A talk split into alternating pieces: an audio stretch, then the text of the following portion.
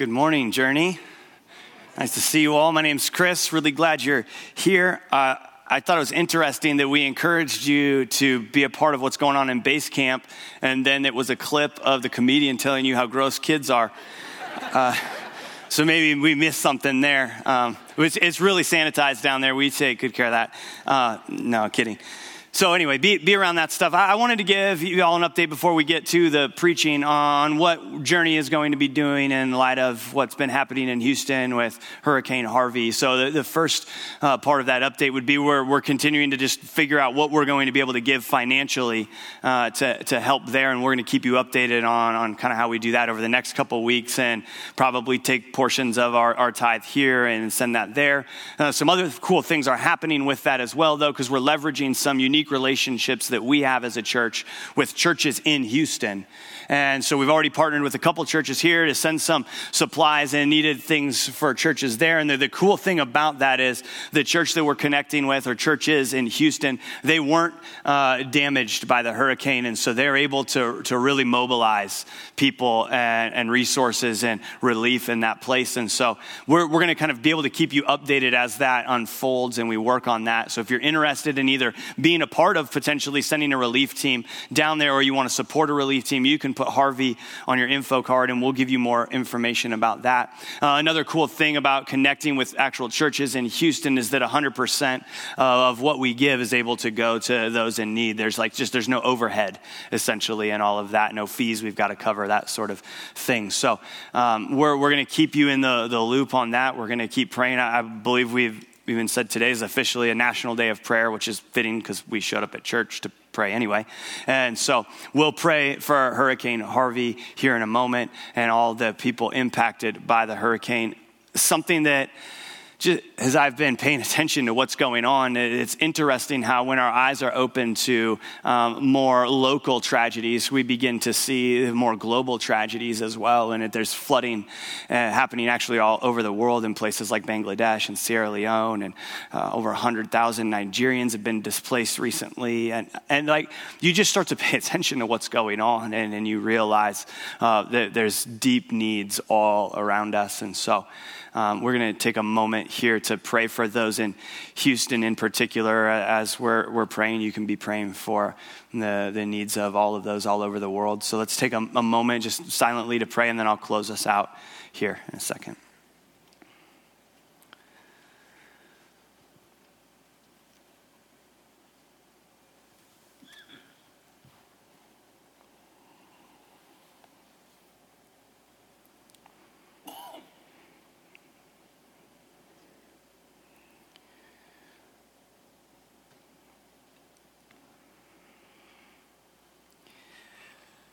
God, we come before you this morning acknowledging that we, a collective we, need you.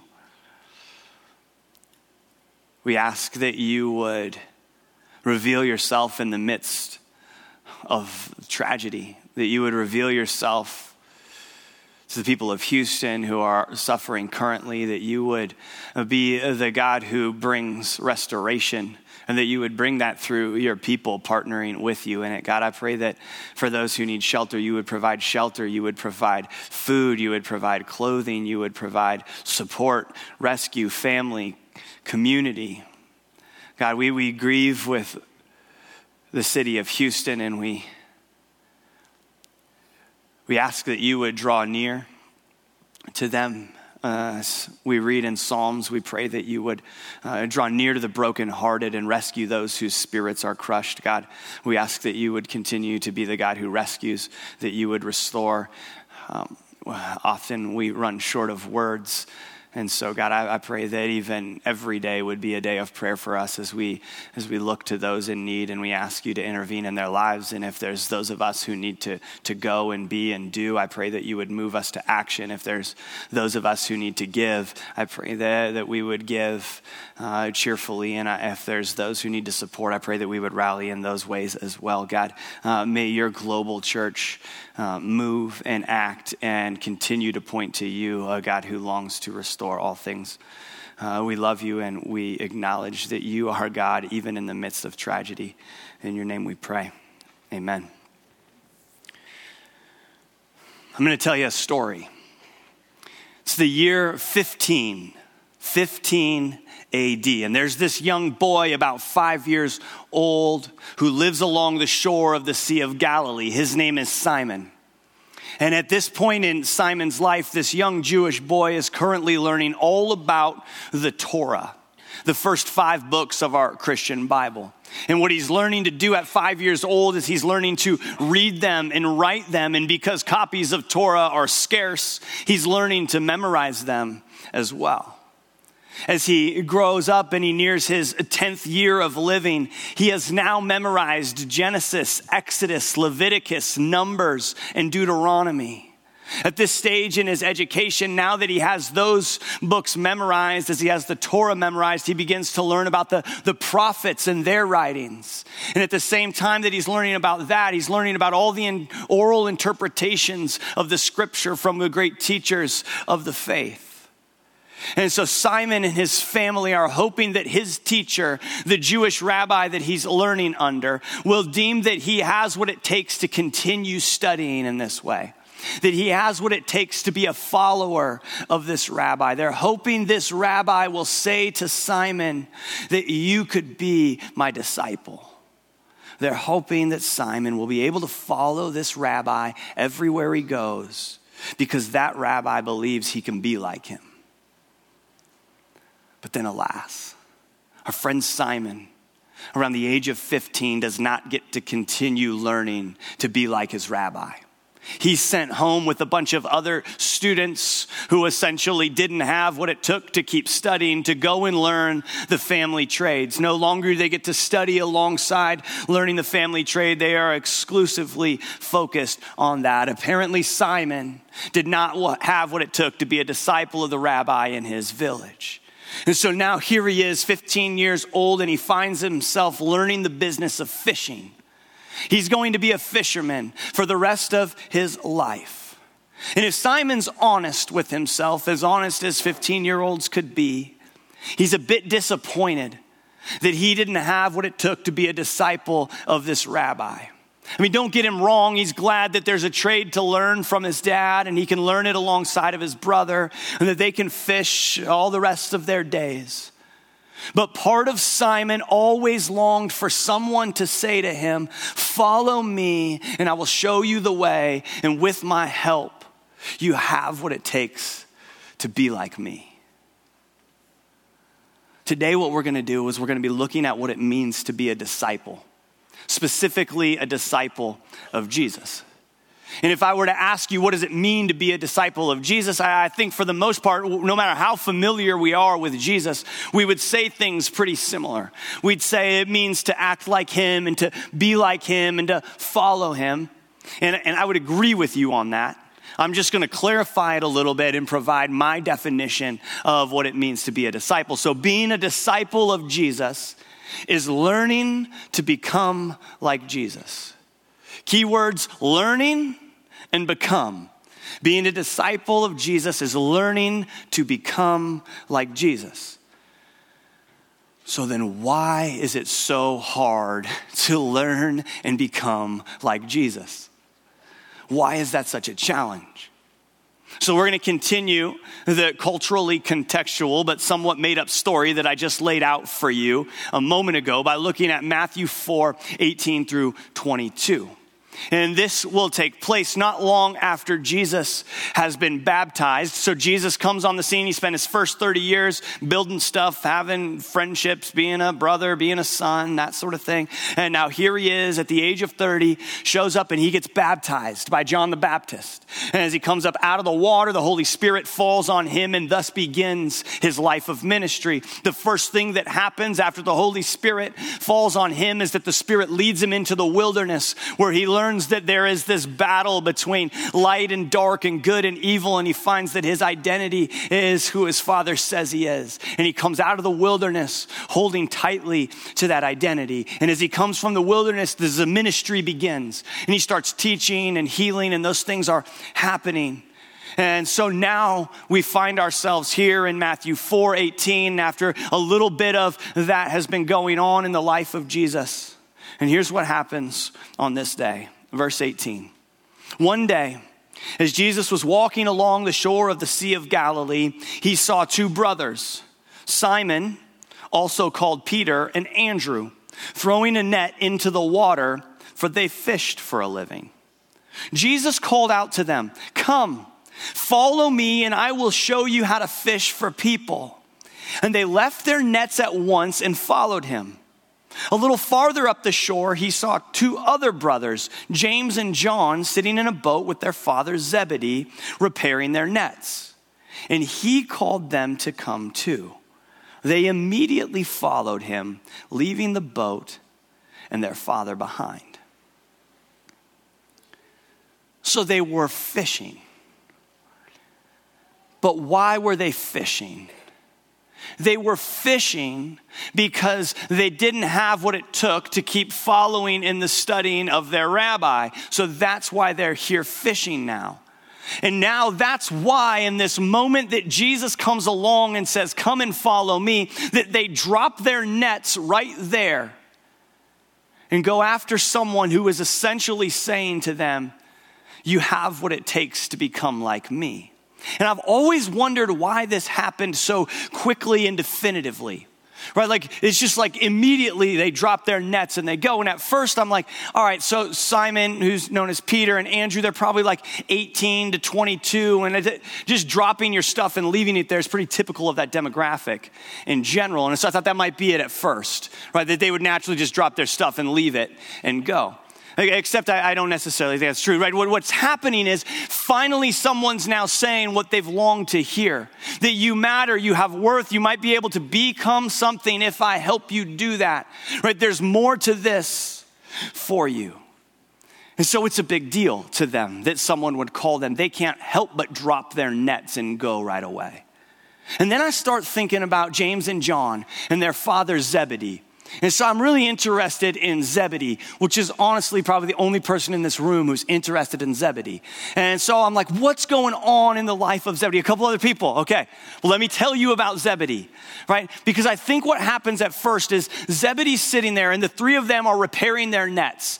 And Jesus comes along and calls his two sons, James and John, and they leave in the middle of the net repairing project. Right. And at first I'm like thinking Zebedee's like, typical, right? Of course, during the repair project, they're going to bounce right? And so, so they're repairing the nets. They go, but he, here's what I actually think. Like, imagine the next day, right? Zebedee finishes up the project. He repairs the nets because he's got to. That's the way he makes his living. The next day, he's coming into the village, right? He's coming in to do what he always did: get ready to go fishing, get his bow, get his nets, all that thing. And he comes in, but he doesn't have James and John in tow today. And somebody like shouts out to him, "Hey, Zeb!" Short for Zebedee. Where, where's James and John? And he's like, Well, a rabbi came along. He said, Come and follow him. He thinks they might have what it takes to be like him. They, they, this rabbi seems to think James and John might, might be able to, to, to be like him, to learn something again. So he's got his head held high because they had been told they didn't and now they're told they do. And so if Jesus is saying the same thing to each of us, right? Follow me. He's saying, hey, follow me. You have what it takes to be like me, to find out who you really are. Let me help you do this. Then the question is, why are we so hesitant to hold on to our own nets, our own boats, our own jobs, our own families, our own comfort? It's a heavy question. I'm not going to answer it for you. You got to work through that yourself. So have fun with that this week. Moving on. If to be a disciple of Jesus then means that we're learning to become like Jesus, it has to start with this question. And it's really basic, and you get to ask yourself this Are you a disciple of Jesus? Are you a disciple of Jesus? And if, like Simon, Andrew, John, and James, your answer is yes, both in yes, I am in word, but also in action, moving, going forward, leaving something behind, then we must work to grasp what this learning to become like Jesus process really looks like. Right? Like, how do we know if we're actually doing it? How do we know if we're actually being disciples of Jesus? And so, as we move through Matthew's gospel account, what we do is we end up following Jesus and his new disciples throughout Galilee. Right? He was just on the shore of Galilee, loads up on some fishermen, takes them out, and now they're going around and Jesus is teaching. And he's announcing the kingdom of God, the good news of the kingdom of God, and he's healing heaps and heaps of people all these people are getting healed, all these teachings are different. There's something going on here. And as he keeps doing this, crowds begin to form. People are gathering around Jesus. Some are looking for a rabbi to tell them some new interpretation of the text, what this really means to, to be like him. Some of them, they're looking for healing. Some of them are looking for another kind of miracle. Some of them are looking for simply a place to belong. Some of them are looking on all skeptical, like, I don't know if I trust this guy. And some are looking still for someone to tell them who they really are. And on one of those days, when all of the crowds are gathering around Jesus as he teaches and heals, they're coming in close. Jesus climbs up on a mountain. And as he climbs up on the mountain, he sits down, and his disciples sit down in front of him. And then the crowds come in behind them, and they all are sitting down, and Jesus begins to teach. And so picture the scene now with all of that building up into it that we've talked about, they, they're sitting down waiting to hear what it is he has to say. And Jesus, who's pretty new on the scene, he begins by telling them who they are. Jesus starts this teaching by saying, God blesses those who are poor, who realize their need for Him, who mourn, who are humble. God blesses those who hunger and thirst for justice, who are merciful, whose hearts are pure, who work for peace, who are persecuted for doing right. He says, God blesses you when people mock you and persecute you and say evil things for being his followers. Who are they? They are the blessed. But what's so interesting about that is it's not who we typically think would be the blessed, right? The, those who are mourning are blessed. Those who are poor in spirit are blessed. Those who are persecuted are blessed. It's all backwards already. And so Jesus has a different picture of what his kingdom looks like. And as he lays that out, he makes this transition into who are they? Well, Jesus says, You are the salt of the earth. You are to preserve, to give flavor to the earth. You are the salt of the earth, and you are the light of the world. You're to shine. You already are those things. He doesn't say you're going to be the salt or you're going to be the light. He says, This is who you are. The people who are blessed are not who you thought was going to be blessed. And it just so happens you're already salt and you're already light. And as his disciples, this too is who we are. Because at the same time, through his actions, Jesus is saying to us, we are loved and known and accepted. His actions communicate his grace, a grace that will then begin to renew and transform us. And so, as this Sermon on the Mountain continues, Jesus is telling his disciples and us, right, who they are, but also who they must be. So now you know who you are. The first 18 verses of the Sermon on the Mountain, which is called the Sermon on the Mount, Jesus says, This is who you are. And then he spends these next tons of verses through the end of chapter 7 in Matthew, who you must be. Your identity comes first. This is who God says you are. And then the action must follow. And so Jesus preaches this action of what it looks like throughout this Sermon on the Mount Matthew chapter 5, 6, and 7 if you want to read that, because that's pretty challenging as well. And so the moment that Jesus calls us to follow him, is a moment when he's saying that we matter, that we have worth in his eyes, that we can be like him. From the get go, our identity, who we are, is rooted in who Jesus says we are. That's how he begins this whole thing. And so that's why I believe it's worthwhile for us to, to place ourselves in the, the sandals of the disciples as they literally walk with Jesus. Right, as they follow him, we have to understand. That's why I'm telling you the story of Simon. You have to understand what it would have meant to them to be told, Come follow me. And what they give up to go and do that, and what it means to follow him around. Because you have to imagine what those first disciples were experiencing as they followed Jesus. as they strive to imitate his every action and the very heart behind everything he did. And what's interesting to me, especially in light of the Sermon on the Mount, is I often think about how the disciples, they never took notes. Right? I mean, for a lot of obvious reasons, no paper and pencils and stuff like that, right? And like anytime you try and take notes on a stone tablet, like, God blesses those, hold on. God blesses what? Eh, right? Like that's not going anywhere. You just can't take notes on a stone tablet. So I get that. But there's something about that though. Because what they what they write, what these disciples write, what they record is what they remembered. So essentially, for them, it wasn't worth writing down, it was worth living. And if it was worth remembering, it was worth putting into action. It was worth doing, it was worth letting it transform you. Like what they heard was so revolutionary and so life changing, they couldn't help but internalize it and let it change who they were. Or like they weren't just like, oh, love your enemies.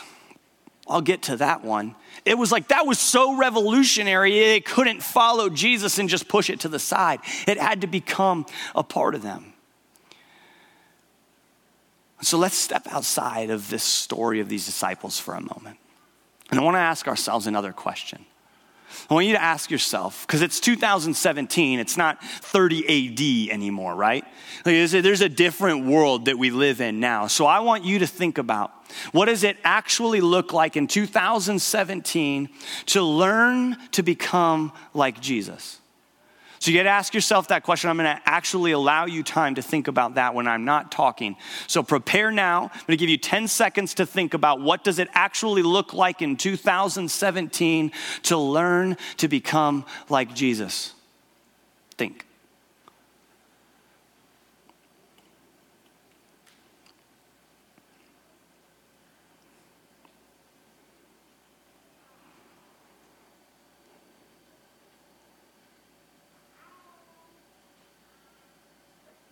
Okay, 10 seconds is up. Now, here's what I want you to do I want you to share your thoughts with a couple people near you. Like, literally, that means you have to talk to the people near you about what you just thought.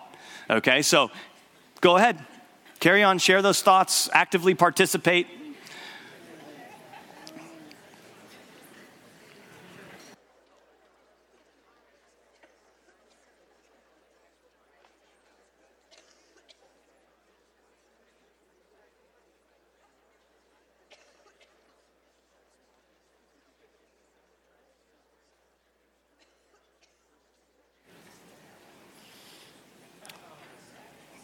You guys are pretty shy participators. That's okay. That's a good start. We'll, we'll do this again sometime, okay? So you started a conversation, and now I've interrupted you, so you can't continue it anymore because that would be rude.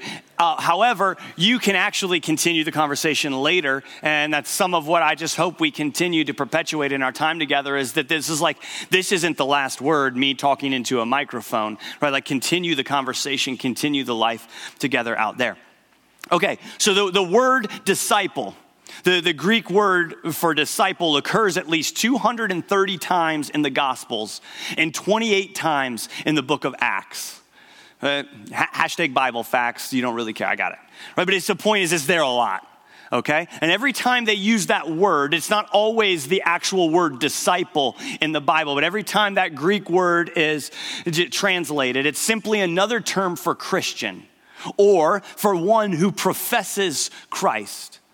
And so it would seem to me that all Christians then are disciples and disciplers.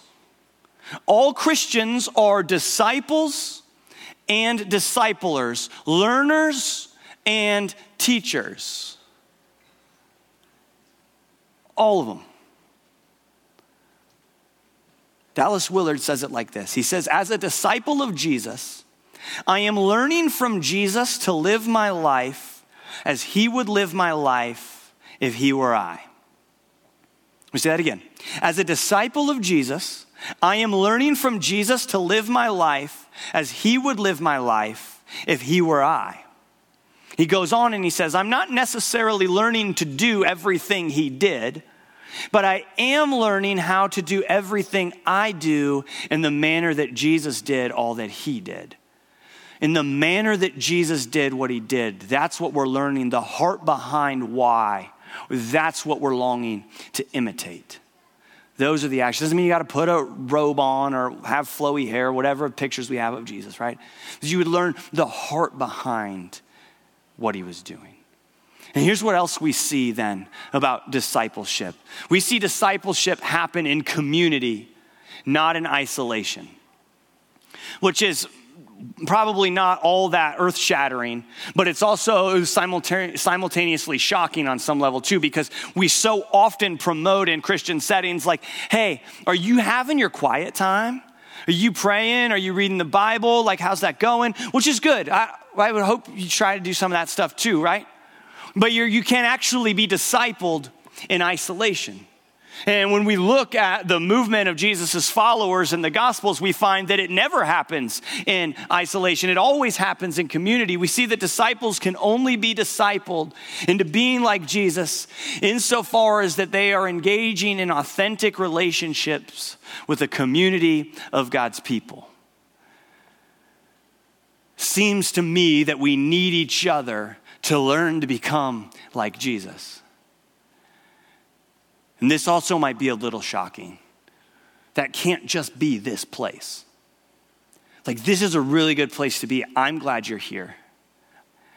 But this can't be your only place of discipleship community because the reality is you're all facing me and I have a microphone and just talk it back. There's something that has to happen when you sit around a table together or you interact in different life circumstances together. You need people around you. So the question then you get to ask yourself is Are you participating in this type of community driven discipleship?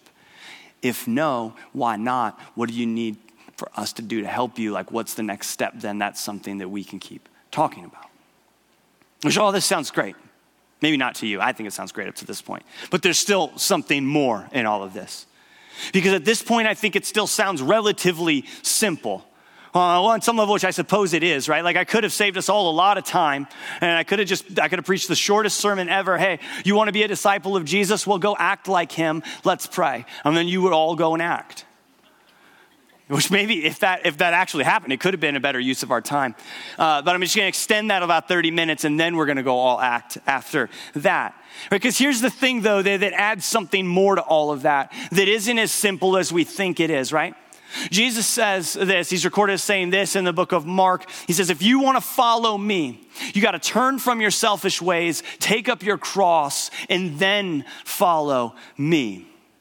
Give up your life, is what he's saying. It's going to cost you everything, is what he's saying. Right? Because that's something that's so interesting to me about this idea of taking up our cross in order to follow him. You know what a cross is? Right? I mean, we have lots of crosses around. We got them on the walls or around our necks or whatever. But for like the original listeners here, they would have been like, oh, yeah, the torture device that people die on. That's the cross he's talking about. They would have known that. They would have seen people die on crosses. And so when Jesus says to them, in order to follow me, you got to turn from your selfish ways. And we're like, okay, I can kind of see that one. And then he's like, take up your cross, like bear the death instrument on your back, and then you can follow me. It's like, all right, that's it's a little more to it than just the other part, right? So, certainly and undeniably, discipleship is also the way of the cross. And Jesus' self sacrificing love is also the way of discipleship. But it's something, oh, while that's hard and challenging, and we know there's something to that, Jesus also says on the other side, I've come so that you might have life and have it to the full. Jesus says, All of you who are weary, come and follow me. My yoke, right? My way, my teachings, my interpretation is actually easy for you to bear. The burden that I give you isn't heavy at all. And so we have these extremes of what Jesus has come to do and what it means then to follow him. We see that it's really hard, but it's really worth it. Right? There's this dynamic at play. And so it is that we, as disciples, have to learn this. And there is space to learn. Like, that's what I want us to hear. There is space for us to learn to be disciples of Jesus. If being a disciple is one who learns, then the good but humbling news is that we have not yet arrived and that that's okay. Like, wherever you are now is a really good place to be to start being a disciple of Jesus. You don't have to be an expert. You don't have to have anything perfected. You can be a messy beginner and still be a disciple and discipler of Jesus.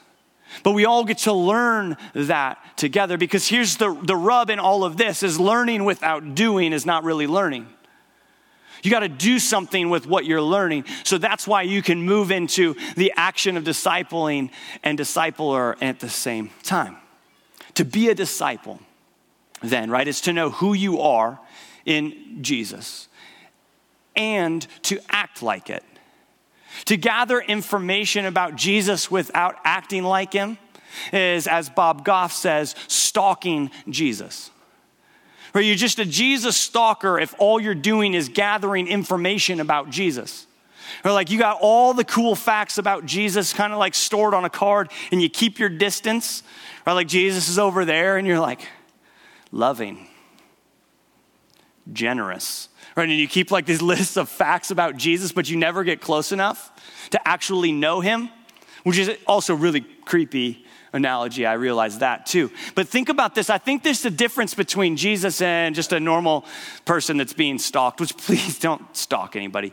Uh, that, that Jesus, when you're stalking Jesus, he keeps like looking back and he's like, no, no, a little closer a little closer. Like, bring those facts just a little closer. Like, walk a little. No, no, come on, a little closer, right? Like, he wants to take the facts that we know about him and turn them into face to face relationship with him. But we have to do something with what we've learned about him. We have to take that step and enter into that relationship with him. Okay, back to the story. You guys forgot we were in a story, but we are still in a story and we're going back. So, as Jesus closes this sermon on the mountain, which was not long after Jesus has called these disciples to follow him, we catch the reaction of those disciples in the crowd that was surrounding around him. This is the end of what's called the Sermon on the Mount in Matthew 5, 6, and 7. And so the end of 7 gathers this picture of the crowd. They're all wondering and looking at each other when he finishes his teaching, like, who is this rabbi? Who is this one who believes that we can be like him? What's going on here? And so here's what we read in Matthew 7 28 and 29 as this whole teaching closes up. It says, When Jesus had finished saying these things, that is all of the teaching of the Sermon on the Mount, the crowds were amazed at his teaching, for he taught with real authority. Now, remember that word authority. We're going to go back to that. He taught with real authority, quite unlike their teachers of religious law. There was something different about this rabbi. There was something different about the way this guy taught that was quite unlike the other teachers. And so we see that it's real authority, but it's also this picture of Jesus extending his grace, right? Like the, the centerpiece of all of this being like Jesus' discipleship business is him essentially saying to you and I, you have what it takes to be like me if you give up everything and follow me. You'll learn to fish for people, to be so uniquely other oriented as I am, that your love for me and your love for others is going to be what defines you. So he gives them this unique identity up front, and he says, This is who you are. And he says, As that moves you into action, you're going to have a whole new identity that defines you and how you love me and how you love other people. Ray Vander Laan says it better than I do, and he says this To be a present day disciple, means we must be no less focused on the rabbi. We must be with him in his word. We must follow him even if we are not sure of the final destination.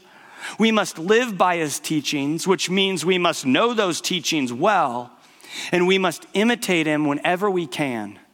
In other words, everything becomes secondary in life to being like Jesus. Let that sit for a moment. Because this is a high calling. But Jesus has already said that if you give him your life, he'll make sure you have what it takes. And here's what I mean by that Matthew finishes his gospel.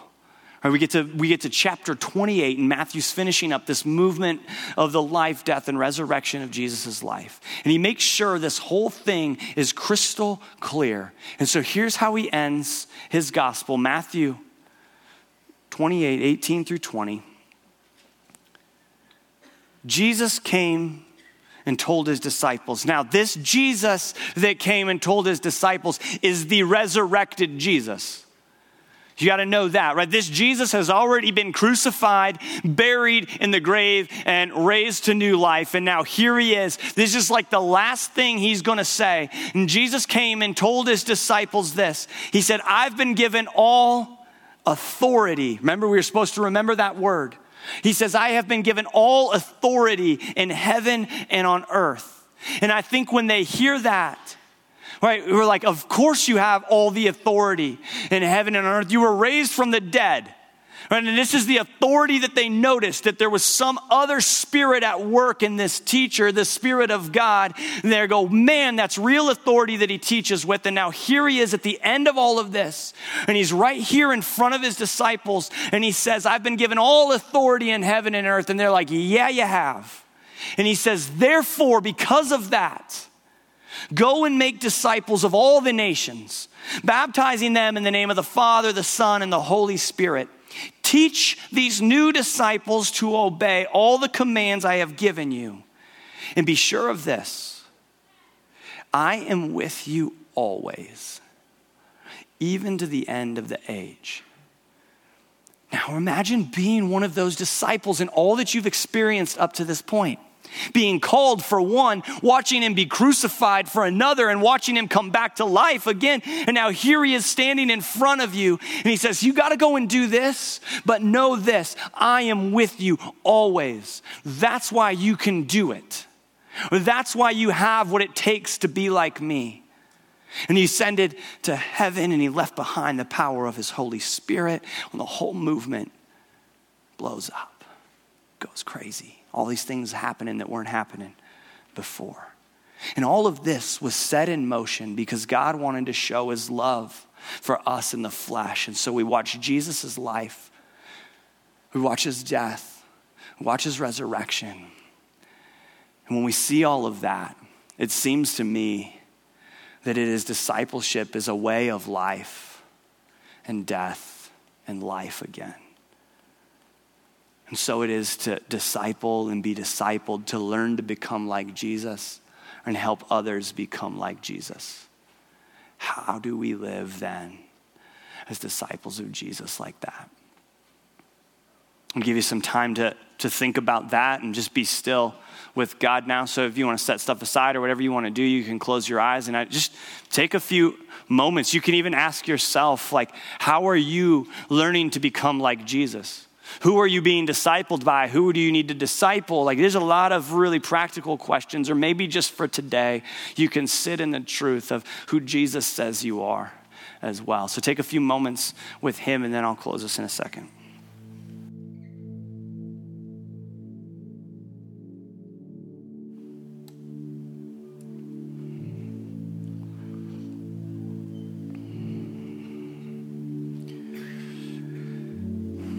God, we sit with you humbly this morning today. Thank you for just letting us gather in this building on this day in this way. Thank you for the opportunity to, to sing, to pray, to learn through your word and the power of your Holy Spirit who you are and what you're like who you think we are and what you long for us to do. Thank you for the gift that this is. Thank you for your son, Jesus. I pray that we would courageously follow him. I pray that we would humbly turn from our selfish ways, that we would boldly pick up our crosses, and that we would follow Jesus. Help us to do that. Put people around us, God. Insert us into community. Help us to seek it out, form it, become it, so that we might be discipled and disciple others, so that we might learn to become more like you. And God, as we enter into that place of community, that place of growth and transformation, I pray that we would not keep it to ourselves. I pray that we would take it into all of the places we, we go, all of the places we live and work, and study and play. And that we would make much of you, and that we would point to you, and that we would partner with you in your restoration work, and you would continue to make lives whole, and you'd get all the glory and all the credit for that, God. We love you. In your name we pray. Thanks for listening. We hope this time has allowed you to dig out more of who God has made you to be. If you made some kind of spiritual decision today and are interested in what's next, we'd love to connect with you. For more information or to get in touch, please visit journeyweb.net. If you're interested in supporting our ministry, you can give online at journeyweb.net/give. Thanks.